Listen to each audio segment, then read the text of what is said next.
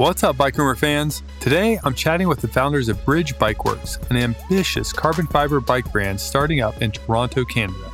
And when I say ambitious, I mean they're literally starting everything from scratch. There's not a single off the shelf aspect of their entire process, and they're making it all right there at their brand new factory. So, what does it take to launch a new bicycle manufacturing plant and also launch your own brand of bike? Well, you're about to find out along with an explanation of their racy yet capable all road geometry concept, which takes full advantage of bigger tires without sacrificing a whip fast ride. This episode is brought to you by 10 Barrel Brewing, which, much to my delight, keeps a range of sours on tap year round. Stay tuned for a bit more on where to find them. And now, please welcome Mike and Frank from Bridge Bikeworks. Hey, Mike. Hey, Frank. Welcome to the Bikerumor Show. Thanks for having us.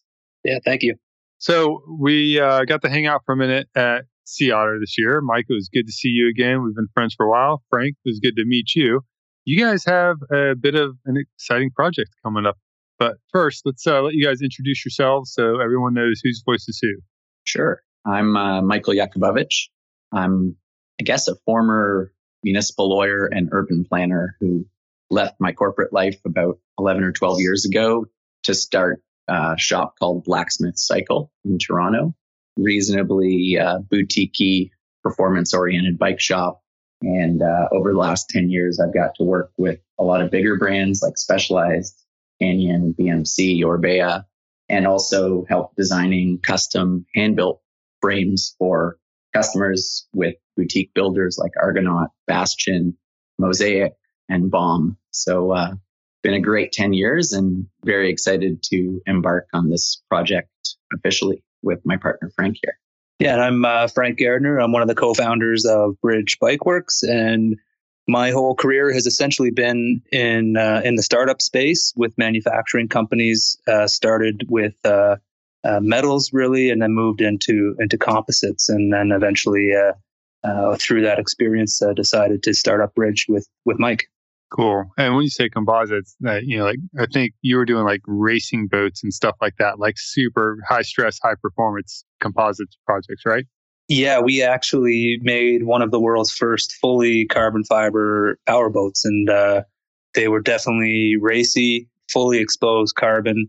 We had about almost a 700 horsepower outboard motor on the back of it, going close to 80 miles an hour, which is something pretty special to do with something that you've hand built to go that quick on the water. Uh, so it was a it was a fabulous experience, and the learning curve there was huge. Uh, coming from the metal space, uh, it was a deep dive into composites, and uh, ended up working with and getting trained by I guess one of UK's premier pre-preg trainers, uh, both through uh, I guess remote work in in laminate schedules and figuring out what the theories are behind building composite structures, and then also he came uh, for over a month just to help us uh, build our first product. So the uh, the deep dive and the learning and composites was was thorough there. Very cool. And to just so everyone knows, you guys are basing this project in Toronto, and so when we say you're starting a company, like you are literally starting everything from scratch. Like this isn't a hey, we're going to sketch out some designs in Geo and send it to Asia to get made. Like you're in your building now, which if it sounds a little hollow, it's because you guys are basically in a warehouse shell while the machines are coming in. And I don't want to steal all your thunder and say it, but you're basically going to build the bikes 100% there in Toronto, correct? That's uh, absolutely correct. Yeah. You know, we really believe in what we're calling authentic full cycle. And that's the engineering, the design, production, and community under one roof. And we're doing it all. It's uh, fully integrated here. Uh, we've got our own CNC vertical mill, so we're going to be doing our tooling uh, in house as well. Uh, one of the big lessons from my past is that the tool is really the golden egg in the facility. It, it really is what represents the quality of your part. So that's something that we wanted to have deep, deep control over. And we can, you know, we can get into more details about that later. But, uh, but yeah, we're doing everything. We're not even ordering our tubes. We're making our own tubes. We're making our own junctions. And throughout the design process, uh, we actually decided to make our own fork too. And Mike can talk to the specifics of that, I guess, later on. But part of that was just to, you know, ensure that we had the right ride qualities that we specifically wanted throughout all size uh, size offerings. I was going to say, you know, I've had over the last 10 years a lot of opportunities to be part of startups or or start a bike brand myself. And really the the hurdle was always not wanting to just be another Asian produced manufacturer where you're outsourcing everything overseas, but also not wanting to be just, you know, a garage manufacturer doing tube to tube carbon in, in a small facility. And really for me, Frank was a little bit of the missing piece, someone who's got manufacturing and startup and specifically composites experience that allows us to more or less build a world class composites facility in Toronto and, you know, to manufacture something at a ridiculously high quality, but also a scalability that'll allow us to grow and, and also allow us to offer a product that's not priced at twice what an Asian manufactured frame costs, but actually competitive at hopefully a, a better quality. So, you know, super excited to have met Frank and, and embarked on this. We've been working almost two years now at the project um, from kind of our partnership to setting up the factory and producing our first model, which we'll tell you more about. So definitely uh, been an exciting journey and really super stoked that it's now becoming a little more tangible and uh, excited to tell you a bit more about the details.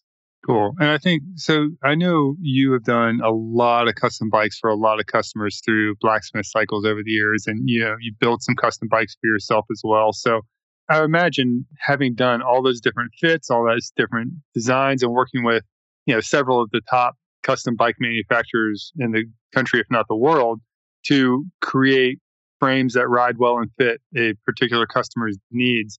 That you sort of have a good understanding of what works in terms of geometry, but like what else are you bringing to the table in this project? Like how how did you go from bike shop owner and you know custom coordinator to designing the bikes for this one? I'll say right off the bat that Frank and I are working with an incredible team. So it's it's a lot more than just us. We've got an engineering firm in Quebec that we've worked with for the last 16 months or so our first in-house engineer was a former top level Cervelo employee. So I think we've got about 80 years of engineering experience on our team. So definitely, uh, you know, I've got really smart people to lean on. So you're not my, just sketching something on a napkin and saying, here, go build this? definitely not. I kind of see myself as a little more of the product coordinator, trying to take a lot of the knowledge I've gained over the last decade, uh, like you say, working on a lot of high end bikes, but also designing bikes with some of the best frame builders in the world and uh, you know distilling that down into what do we think you know the industry is not doing right where do we think there are gaps in terms of opportunities for not just us as a company but to provide something to customers that's unique and authentic and different. But yeah also learning from you know my interactions with darren baum and ben farver from argonaut and you know, Aaron Barcheck from Mosaic, working with really intelligent frame builders who I've learned a lot from a ride quality focus perspective, a geometry perspective, you know, how, how bikes handle and, you know, fortunate that I've been able to design literally hundreds of custom bikes for customers, everything from race bikes to full on gravel adventure bikes. So I've basically been able to test out about every geometry combination possible work on about every big brand bike out there.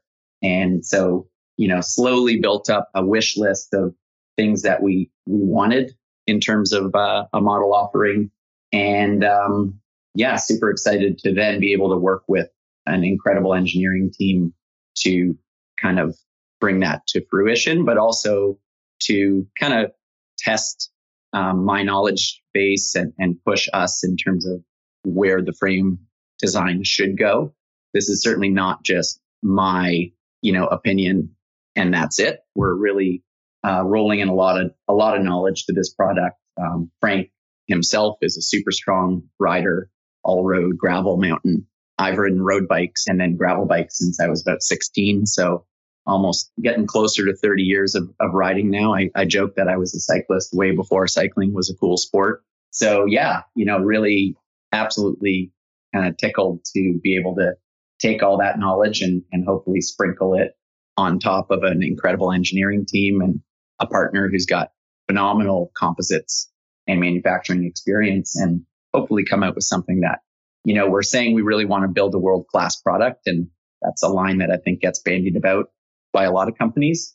But, you know, the engineering focus, the ability to produce everything in house, control our tooling, control our laminate schedule, control the quality of our product so nothing leaves the factory that we don't think is incredible is definitely an opportunity that I don't think I ever imagined this this would emerge, but very excited to, to work on this and super interested to see what people like you who you know know the industry really well think of what we're putting out there because we're really hoping we're taking a both a novel approach but also not trying to totally reinvent the wheel. Take what works from the designers and builders I've worked with but also put our own spin on things and go in some directions that the big brands or the industry as a whole doesn't necessarily go really to create something that's got the technology of a thoroughly modern bike, but some classic elements that have worked well for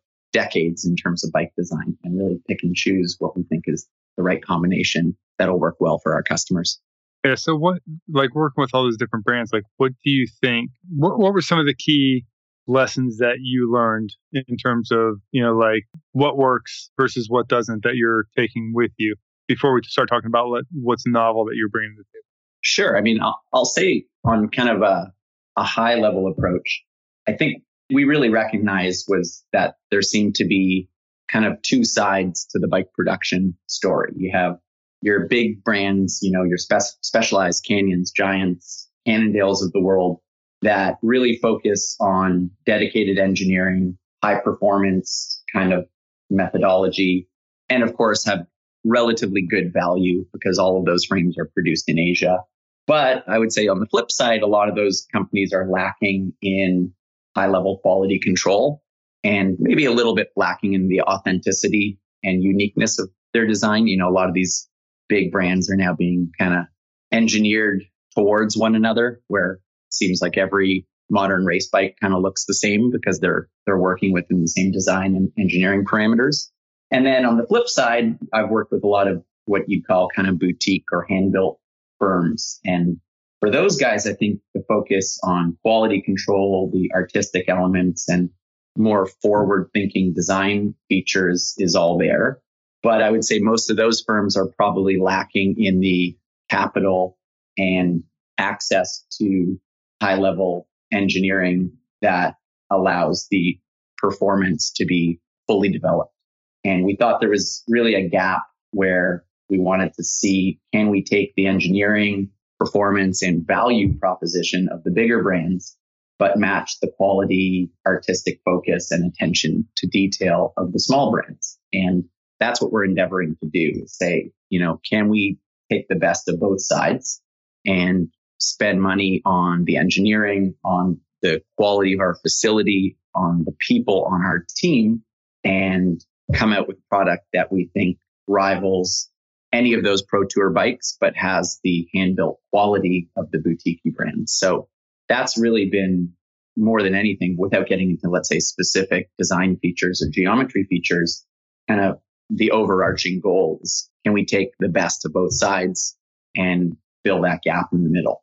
Frank, was there with the composite stuff, you know, like now that you're seeing how bike tubes are made and all that, is there something you saw as an opportunity to improve upon based on your prior composites experience? Yeah, yes. I mean, I think the biggest thing that you can improve on uh, in composites is just nailing down your process. Everything in composites comes down to process. Uh, I mean, I commonly say the unique thing about composites is that you're making the material and the part all at the same time. You know, it's not like a piece of metal where everything's homogeneous and, and you just cut into it to make a shape.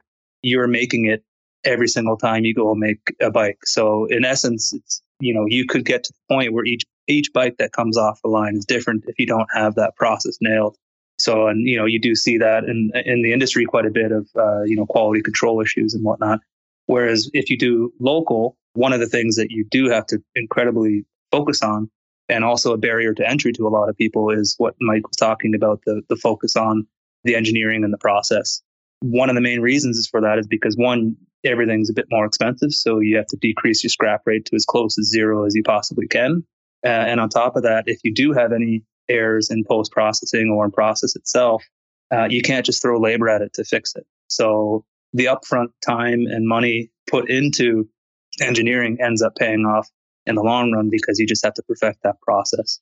So for me, my main lesson in composites was every single step of the, of the uh, development, uh, everything from your original, let's say, digital design to your actual tooling to the processes that you have in place in your shop are absolutely critical to get what you actually want to make out there. So you you know you have to be confident that when you ship that bike, that that person is getting one what you sold them, and two the performance and uh, integrity in the product that you're telling them that it is. And and in composites, there's really no way to do that other than having your process nailed. And so that's one thing that you know doing it locally really really advantages us. And you know we we're going to know every single thing that goes into that product. Our hands are going to touch it all, and the process is just going to be absolutely uh, dialed. It's worth adding, Tyler, also that you know when we embarked on the project, I think both of us, even though Frank's got serious composites and manufacturing experience, we were both, I think, humble enough to really ask the question not, okay, how do we build the best bike? But first to step back and say, how do we build the best composites facility? And we worked with a team of engineers that had deep experience in terms of setting up composite shops and specifically bicycle building composite shops in North America and really kind of stepped back and said, what are all of the newest manufacturing methodologies? Some that are unproven, some that are well proven. And so kind of step one was how do we build the best facility we can? And, you know, the fact that we're going to make our own tooling, um, that we've got our own autoclave, you know, definitely some, some steps beyond your typical small production shop. And Frank's really taken that and run with it in terms of the overall plan, in terms of our manufacturing process and the quality of, of equipment we're using. So, you know, we really, step one was how do we build the best facility possible? And from there, the ability to build the best product we can was, was sort of the, the natural next step. All right. I imagine if you've been working on this for two years, still don't have a product, you're building or creating all the, or buying all the machinery and setting up the factory and all this. You, you know, you have a building, which, you know, maybe you bought, maybe you're renting. This has got to be an expensive endeavor. Like, you know, just my own personal entrepreneurial curiosity is like, what is the actual startup cost of something like this, and how in the world are you guys paying for it? Well, yeah, it's a good question, and you know, it is, and a lot of it is actually just time uh, time spent. So obviously you got your sweat equity in there, partnering with the right people who are able to put that time in. And though it's been two years, a lot, you know, a portion of that time was, you know, Mike and I planning it out, uh, figuring out our own partnership.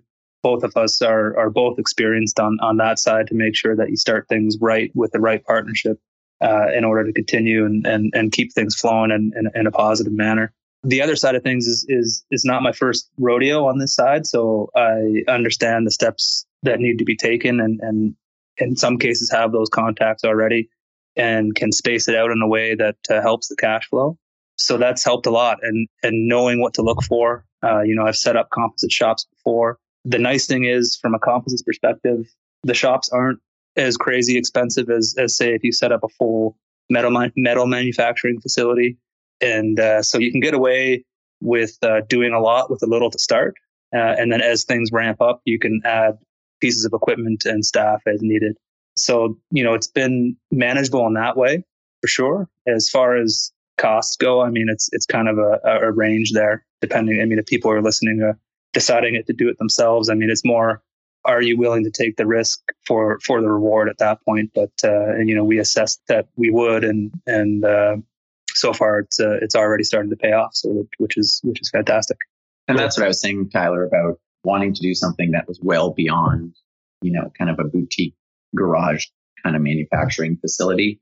The, the reality is there are significant costs associated with the investment Frank and I have made in the brand. We've been able to raise a little bit of money and are going to do one more round of fundraising.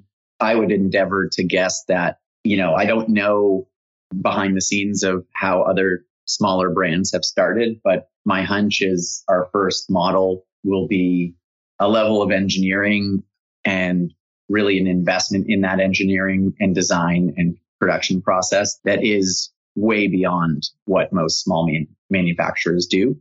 And that also relates to our ability to produce a higher number of bikes even in year one. You know, there's a lot of small frame builders that are starting and saying, okay, we're trying to trying to sell 20 bikes in our first year. We're trying to get into the hundreds of bikes sold in year one, both consumer direct and through a dealer network that we're developing. But yeah, that was kind of to be a little bit rude is, you know, we're not half assing this. And uh, the, the idea is, like you say, you, you can talk a big game in terms of, oh, we're building something unique and high end, but we're trying to really walk the talk. And by using the best engineers in Canada, arguably in North America, and building the best facility we could, we really think a, a phenomenal product is going to flow from that. And certainly it's a, it's a big enough investment that most people wouldn't want to do it on their own. But uh, yeah, and it was, uh, it was unique uh, for me too, because coming in as a bit of an outsider to the industry, uh, you know, other than other than being a consumer and, and, and lover of uh, of cycling. But you know, to me, for the other companies that I started, you start that company to make something that's completely and uniquely yours.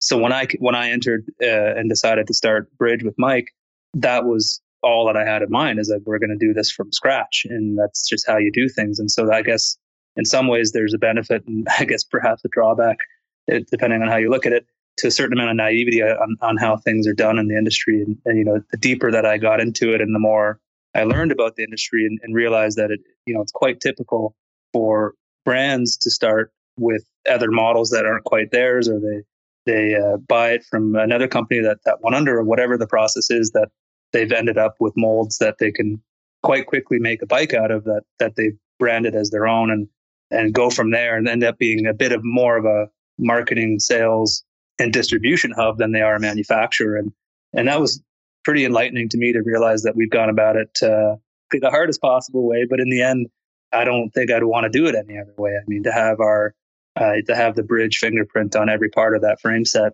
is you know the thing that makes me feel the best about doing what we're doing. And in terms of the design process, Tyler, it also means that you know we really don't have limitations in terms of what we can build because we're doing our own tooling bringing in pre-preg carbon straight into the facility. We'll have the ability to alter our laminate schedule as much as we really possibly want. So as kind of the designer, so to speak, you know, it's been pretty amazing to not feel like I'm constrained in terms of whether it's, you know, tube shaping for aerodynamics and stiffness, or whether it's kind of the features of the frame set that we wanted to include, whether that was internal cable routing or the bottom bracket type we chose it really has been a pretty blank slate in terms of where we want to go with the design product. So again, that relates to really not wanting to just be a tube to tube, like a simple round tube carbon manufacturer, but to do something uh, a little more ambitious. Cool. So let's talk about the bike itself for a minute. The first model is going to be something of kind of like a all road bike, right? Mm-hmm. Sure. It's called uh, Surveyor, and um, it is meant to be an all road bike. We kind of jokingly internally call it the N plus one killer. Re- really bad idea as a bike brand to, to market that. But, you know, really we're trying to create a bike with no major weaknesses. So something that was light, stiff, comfortable, reasonably aero, and then versatile in terms of its tire clearance. So we see this as what we think is the modern road bike suitable for all roads. So something you could race road on, you know, whether that's Gran Fondo or kind of typical stage races, but that you could also take to unbound and, you know, put on a 38 or 40 millimeter tire and race gravel on it. So really that was the goal is to create something that covered road riding to light gravel and really wasn't compromised in any environment. So we essentially created the tightest handling characteristics on the market for a bike that will officially fit a 38 millimeter tire. Unofficially, wink, wink, we think you can go a little bigger. So that means our chainstay lengths are, I believe, the shortest on the market for the tire clearance we have at uh, 417 millimeters. But this isn't meant to be an endurance bike. You know, the handling characteristics are reasonably quick. The trail number specifically. And, and that's part of why we created our own proprietary fork. So we could have two rakes to keep trail kind of consistent across the range and really focused on uh, 700 C t- wheels with 28 to 38 millimeter tires. So not trying to do something that'll take a 23 or 25 millimeter tire, which we think those days are dead pretty much anyways with all the big wheel manufacturers going wider now. And nor were we trying to design something that'll take a 650 by 48. It was really meant to be an all road bike that can be raced or ridden hard in a variety of circumstances. So that was kind of the goal. Yeah. And there's also a de risking aspect to the choice that we did too. Uh, as we've chatted about, starting from scratch is uh, and, and and getting to where we already are is is capital intensive and, and and risky. So we wanted to bring a product to market that we would be able to straddle both the road world and the gravel world as best possible with with all the attributes that Mike talked about and get as much data that we can from our customers in order to better uh, make a decision on the next products that we come out with.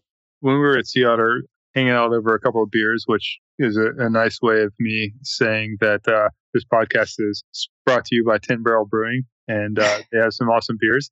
And so uh, we can talk more about beer in a minute. But um, uh, one of the things that stands out to me, and I don't remember the number, so that's where you come in, is bottom bracket drop. And there's, you know, you kind of have a strong opinion on that and are incorporating that into the Spike's design. Yeah, our bottom bracket drop it starts at 78 millimeters for the three biggest sizes and goes to 80 millimeter drop for our two smallest sizes. Put that into perspective. You know, like if I had like, uh, you know, a Roubaix or a Cannondale Synapse or something like, how does that compare? Well, I'd say typically, you know, bottom bracket drops on road bikes have been around the 68 to 70 millimeter mark for many decades. Road geometry design hasn't changed all that much you know, if you're looking, let's say, bring in cross bikes would typically have had a taller bottom bracket for a little more kind of side to side agility and the ability to pedal through corners. In recent years, you've seen some road and endurance bikes uh, go to slightly lower bottom bracket drops, but most manufacturers are still in the kind of 70 to 75 millimeter drop range. And the reason we went lower is, well, there's a number of reasons. Number one, my opinion is tires have gotten progressively bigger, especially over the last five years, where that 68 to 70 mil bottom bracket drop was designed to incorporate a 23 millimeter tire, basically. And uh, now that we're all running 28s and bigger, or we should be, essentially you've you've raised your center of gravity by at least a few millimeters, and in the case of let's say a 38 millimeter tire, even more. So we felt that dropping the bottom bracket essentially by that difference keeps the rider's center of gravity where more or less we've thought it was appropriate for many decades. So we're kind of following the tire clearance and tire size trend and lowering the bottom bracket slightly to kind of relate to that. The thing that a low BB does is it gives you a little more stability, a little more of a feeling of being kind of in the bike as opposed to on top of it. I've designed a lot of bikes with slightly low BB drops, and most customers comment that the bike just carves really well, descends really well.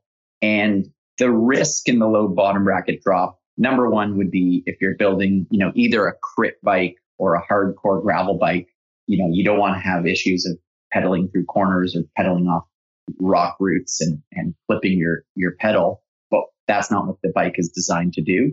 And um, the other thing is if you look at some of the most revered designers and frame builders in the world, Richard Sachs, Darren Baum, often they're using low bottom bracket drops.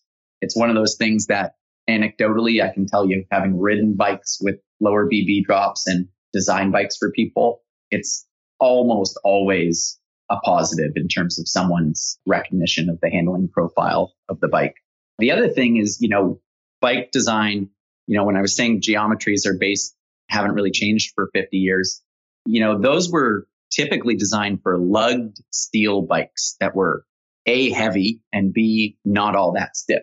So, you know, you hear people say, oh, a low, low bottom bracket feels sluggish. And my answer is really usually like, have you ridden a modern carbon fiber bike with a low bottom bracket? Because bikes are so stiff and light these days. And I'll tell you, like, we've got an almost 60 millimeter down tube and a huge bottom bracket with a T47 BB that stiffness and responsiveness is not going to be an issue with this bike, but by lowering that BB slightly, we're hoping that the ride kind of handling characteristics are improved, that the center of gravity with big tires makes makes more sense, and that most customers, once they ride a bike that's a little bit more stable and a little bit more carvable, totally understand where we're coming from. So we know we're going to have a small subsect of, you know, those crit racers who say, oh, it's too low.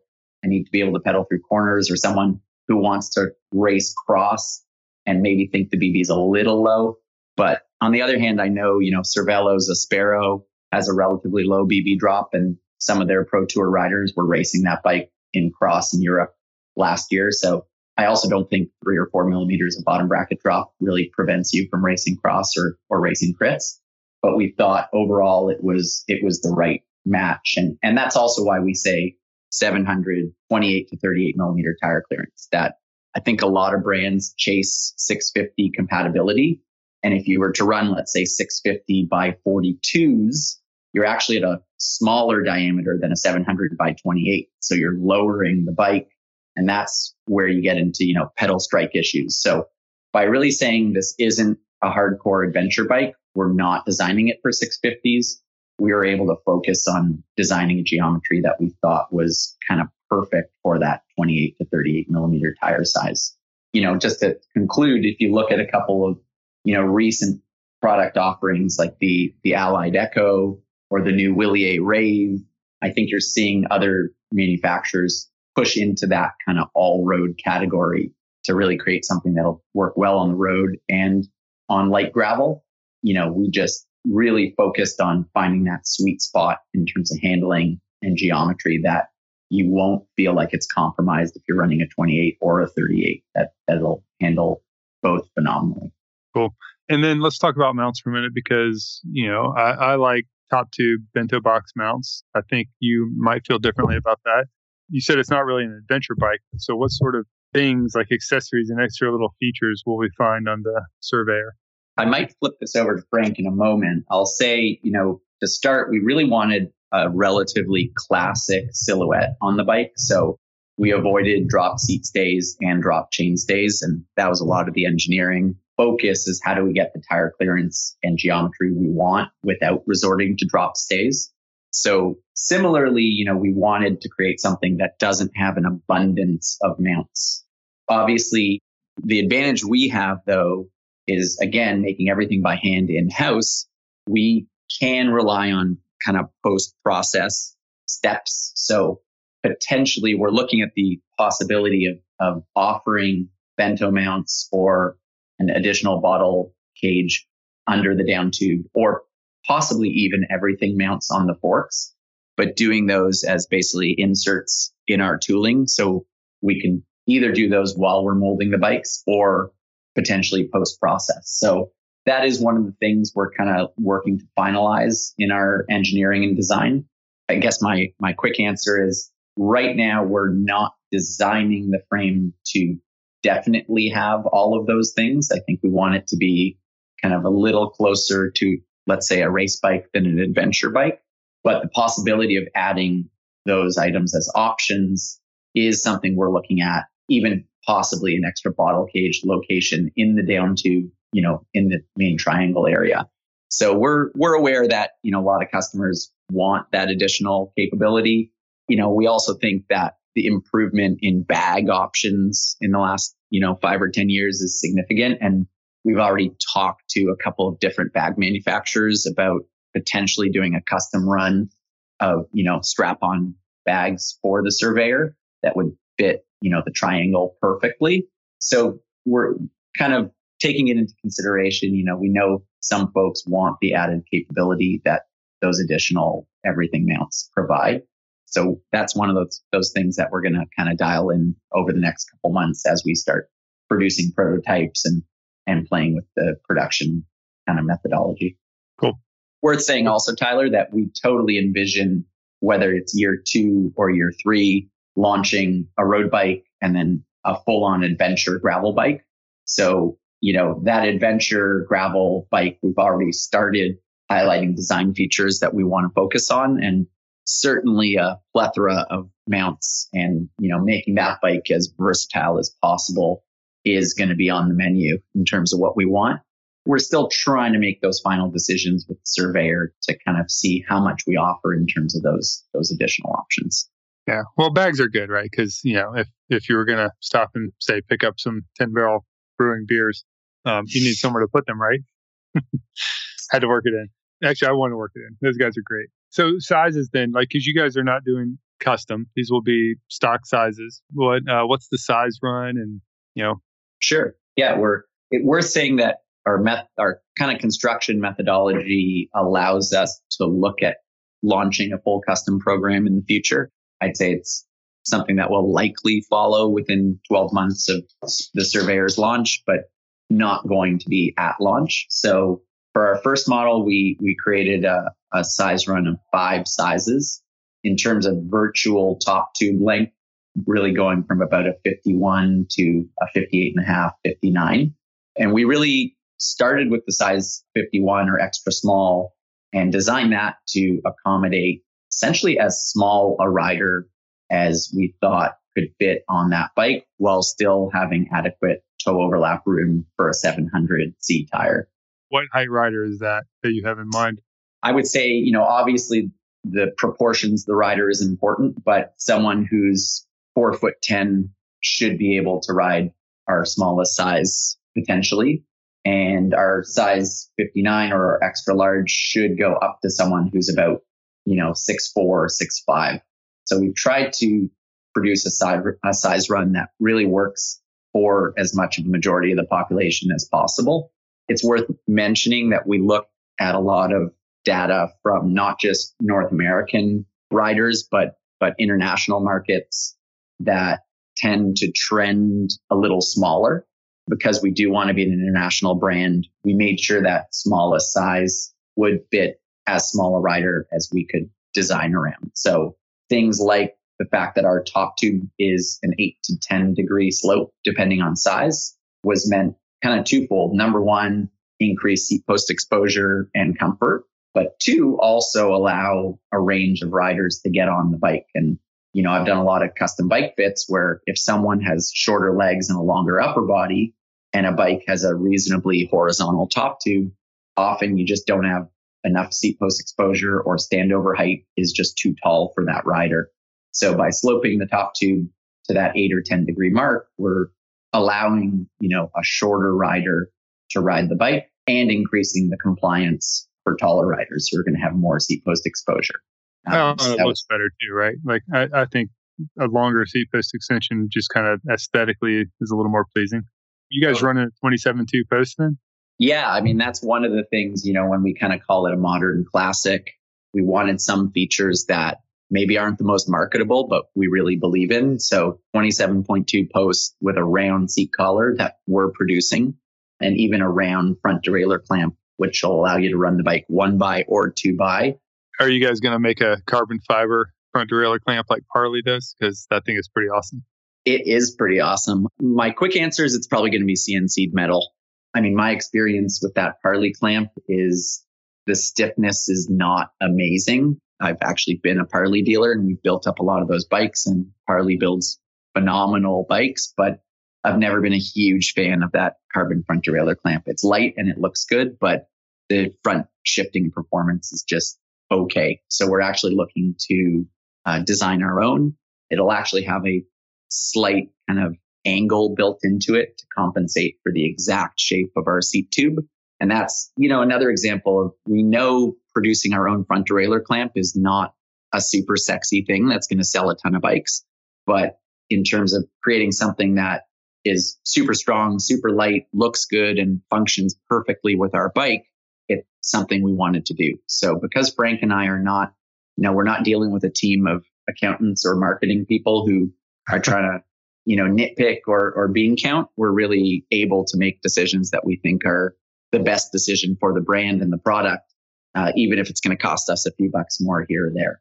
We did assess uh, off the shelf uh, front derailleur clamps, and, a lot of times the way that they clamp on there, uh, the bolt actually interferes with your tire clearance a little bit. part of our assessment there too was was you know we wanted to maximize our, our tire clearance there and couldn't find an appropriate fit. So in the in the habit of making things easy on ourselves, we decided to uh, to make that component our own. And there's not, I mean, other than that Parlee one, there's really not a lot of good looking front derailleur clamps out there either. So I think it gave you an opportunity to make some aesthetic improvements as well, I'm sure.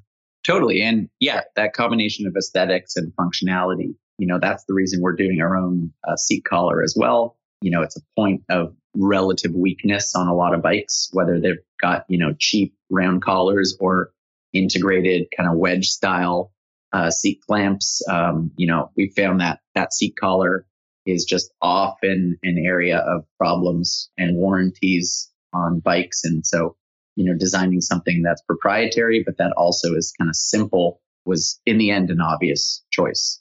As one example of kind of the engineering deep dive, we did look at that seat tube and whether or not it should be kind of aerodynamic and shaped or whether we should just build a round seat tube. And you know, again, like a lot of bike brands make that seat tube aero looking or have like a, a cutout, you know, so the wheel can get what looks like get closer, but doesn't actually necessarily get any closer in terms of shortening the chain stays. And we we looked at it and said, okay, the aerodynamically the air is quite dirty by the time it gets to the seat tube, and there's I don't want to say negligible, but almost no aero advantage to an aero seat tube. But the flip side is a round seat tube is lighter, it's more durable, it's more manufacturable, and it creates better ride quality. So we went with a round seat tube. And those are the sort of decisions we're making in every aspect of the bike is not just let's follow the industry trend, but let's actually look at whether or not this makes sense. So similarly, in terms of our cable routing, you know, I know a lot of mechanics and media guys like you who work on their bikes don't love fully internal cable routing, but I know that dealing with consumers on a day to day basis, most customers want a bike that's fully internally routed. That is the kind of modern look that people are looking for. Very few of them are dorking around with their bikes as much as we are, right? Like I, exactly. know, I have to change groups every now and then to change new stuff or change brakes or this, that, and the other. That is a pain in the butt. But for most people who they buy it, and then they don't touch it for years, right? Or when they do, they take it to a shop. Like, who cares? I'd absolutely rather have internal. For sure. But I'll say the flip side is rather than just say, okay, we'll just, you know, pick whatever system and run with it, we really still tried to make it better. So our internal system we're, we've designed to work with a variety of cockpit options. So it'll work with, you know, the FSA ACR system, the ENVE system, Pro's new integrated one piece bar, and it'll work with both one by and two by drivetrains and electronic and mechanical. So we haven't eliminated the possibility of mechanical like a lot of brands have. You know, we have to work a little bit harder on our engineering, but in the end, we, we're trying to create a better bike kind of at every, at every turn, um, trying to make the decision that is intelligent and forward thinking that is not just follow every trend, but let's look at what all those trends are and then try to examine which are the ones that make sense and you know what do we kind of just say you know we don't think this is really what consumers need and move on so that round seat collar is is an example of the latter uh, where we just said you know, we're okay with being a little bit old school because we think it's actually going to produce a better product Cool. Well, you know, there is, it's like the longer seat tube or seat post extension, right? There is something about that classic aesthetic on a modern bike that is very appealing. So I know I, have seen some kind of sneak peeks, and I'm hoping you're going to send me like a rendering or something that we can share along with this podcast so people can get an idea of what's coming. But when is the official unveil, and when can somebody actually like pre-order or buy one of these? Yeah, that's a great question. Uh, so we uh, we already have our, our website out, out, and it's been up for a little while. Uh, we haven't started any main uh, marketing pushes yet. This is uh, one of our first with you, Tyler.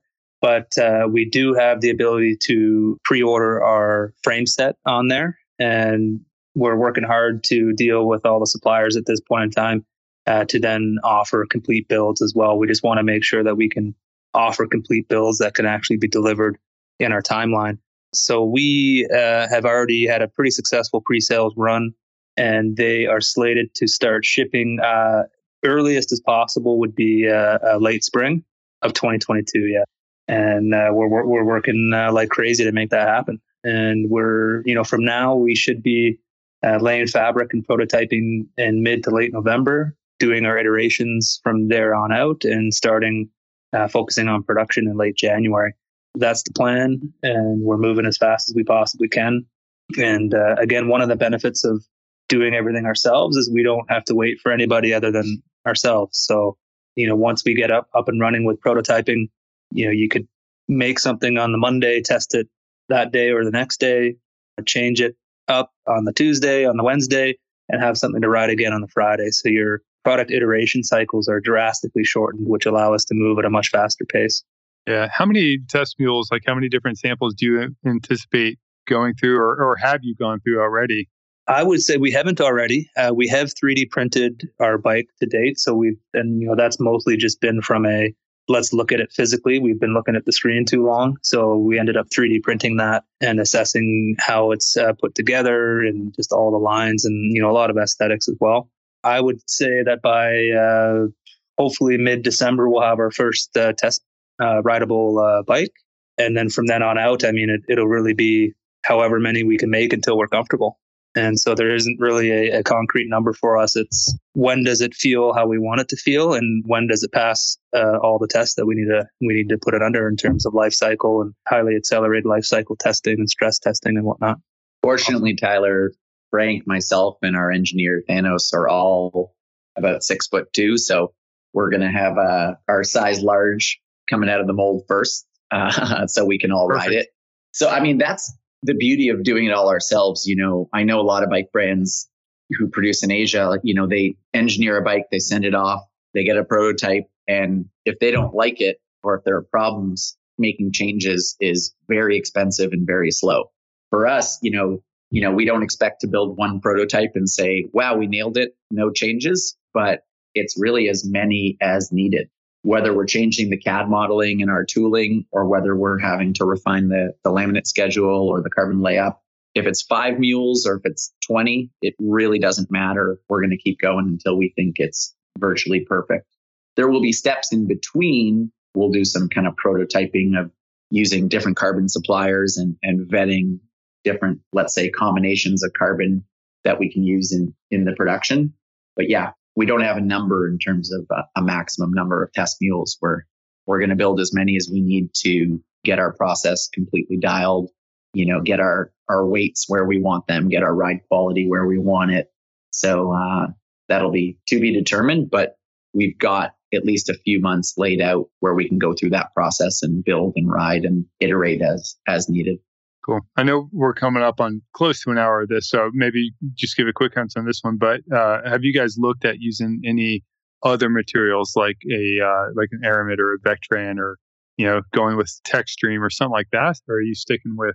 You know, are you doing like high mod, 4K, UD? Like what's what kind of fibers are you using? And if you're not using anything fancy, why not? Yeah, so we are uh, in the process of developing our laminate schedule right now and absolutely we'll be using uh, unique materials such as aramid and whatnot in certain areas. But that's probably something we can circle back to, uh, it, you know, if we do this again or, or do an article with you or whatnot, uh, where we have more info on that. But uh, you know, largely UD, uh, uh, largely you know the best possible fabric that we can get. It's all epoxy pre-preg, and there's you know we're not trying to save any money on material, that's for sure. And certainly, Tyler, you know, I've worked with builders who back in the day when Museeuw was producing bikes with flax fiber. Um, I've seen my guys, Gianni Pegoretti in Italy, Dianima, they use kind of a Kevlar layer in the seat tube for vibration absorption and durability. So, you know, we're going to look at the latest and greatest in terms of options. But as Frank says, safe to say, most of the bike will just be UD carbon of different grades. And, you know, that's something I've even learned as, you know, I, I joke that I probably know more about carbon than, than most people, having just worked in the bike industry for 10 years. But, you know, a lot of people have asked me, oh, are you going to use Toray or Mitsubishi? And, and I've learned, you know, working with Frank that the answer is a lot more nuanced and that the quality of your carbon is more than just a number. Oh, and we're using T800 or T1000. There's so many attributes in terms of your your carbon fiber and your producer that will have to mesh well with your production method and you know specifically the product we're building. So you know again this isn't final but we'll we'll have between 300 to 500 different pieces of carbon going into the frame set. And each one of those pieces is designed specifically to perform a certain role. So whether that's uh, ud at a certain angle plus minus 45 whatever it ends up being each one of those pieces is not carelessly thrown in there. It's thought of well ahead of time uh, precision cut so we're going to have a a CNC cutting table and nested perfectly to not waste any material.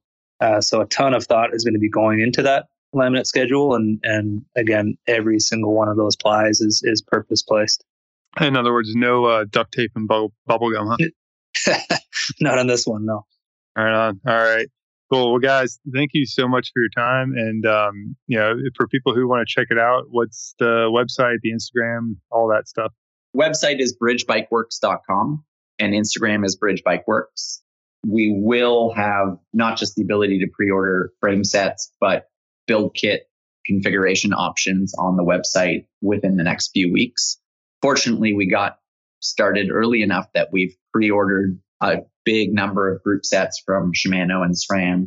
We should be actually building bikes come spring and not just waiting for parts. But yeah, people can go to the website. We've got uh, some of the 3D renderings up. We'll be adding um, more color options as those get released, and then more build options uh, later on. The website will continue to be developed with a dealer locator and, and some other other features.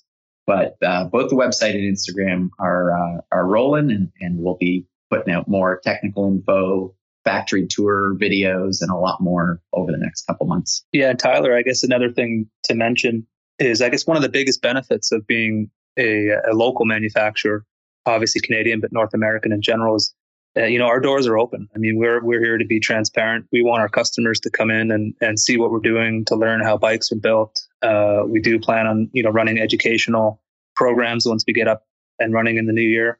And so it's it's a huge thing for us to be directly connected with our community in, in all respects, from obviously making the bike and, and then seeing your customers come through the door and receive that bike. And it's just super exciting for us to be, I guess, what we would call authentic community, and it's full cycle in that sense, and and it's uh it's exciting. And I know we chatted at, Sea Otter there that uh, we got to get you up here to visit too. Yeah, absolutely. I'm, I can not wait to see it. Cool, guys. Well, thank you. And uh, yeah, if you're listening, check out the full post on Bikerumor. You can just go to bikerumor.com slash podcast and you'll find a list of every episode with a link to each one and check out this one for a few photos and links to all the stuff that we talked about. And uh, yeah, guys, appreciate it and can't wait to ride one. Thanks, Tyler. Really appreciate it. Looking forward to getting you on one. I love the entrepreneurial spirit these guys are bringing to the table. I've ridden some of the custom bikes that Mike's had made for himself over the years, and I'll say this he definitely gets it. So I'm really curious to see how his vision and experience blends with the technical expertise they've assembled from both inside and outside of the bike industry. Sometimes it takes a fresh perspective to introduce new ideas, and my hunch is that's exactly what they're doing. Speaking of fresh, if you're in Colorado, Idaho, or their home state of Oregon, check out the 10 Barrel Brewing Breweries for some fresh beer. Not only do they have a huge assortment of lagers, pilsners, and IPAs, and my favorite, sours, but they also host some pretty cool events, like watch parties for bike races and stuff. They also support us here at Bikerumor by sponsoring this podcast, so check them out if you're in the area or look for 10 Barrel Brews at the store. If you like this and you want more great interviews and company profiles, give us a five star rating and review on Apple Podcasts or wherever you listen to podcasts. Take a second do it now if you can. It really helps us grow, and that helps us to continue bringing you great guests and killer stories. Thanks a ton for listening, and until next time, keep the rubber side down.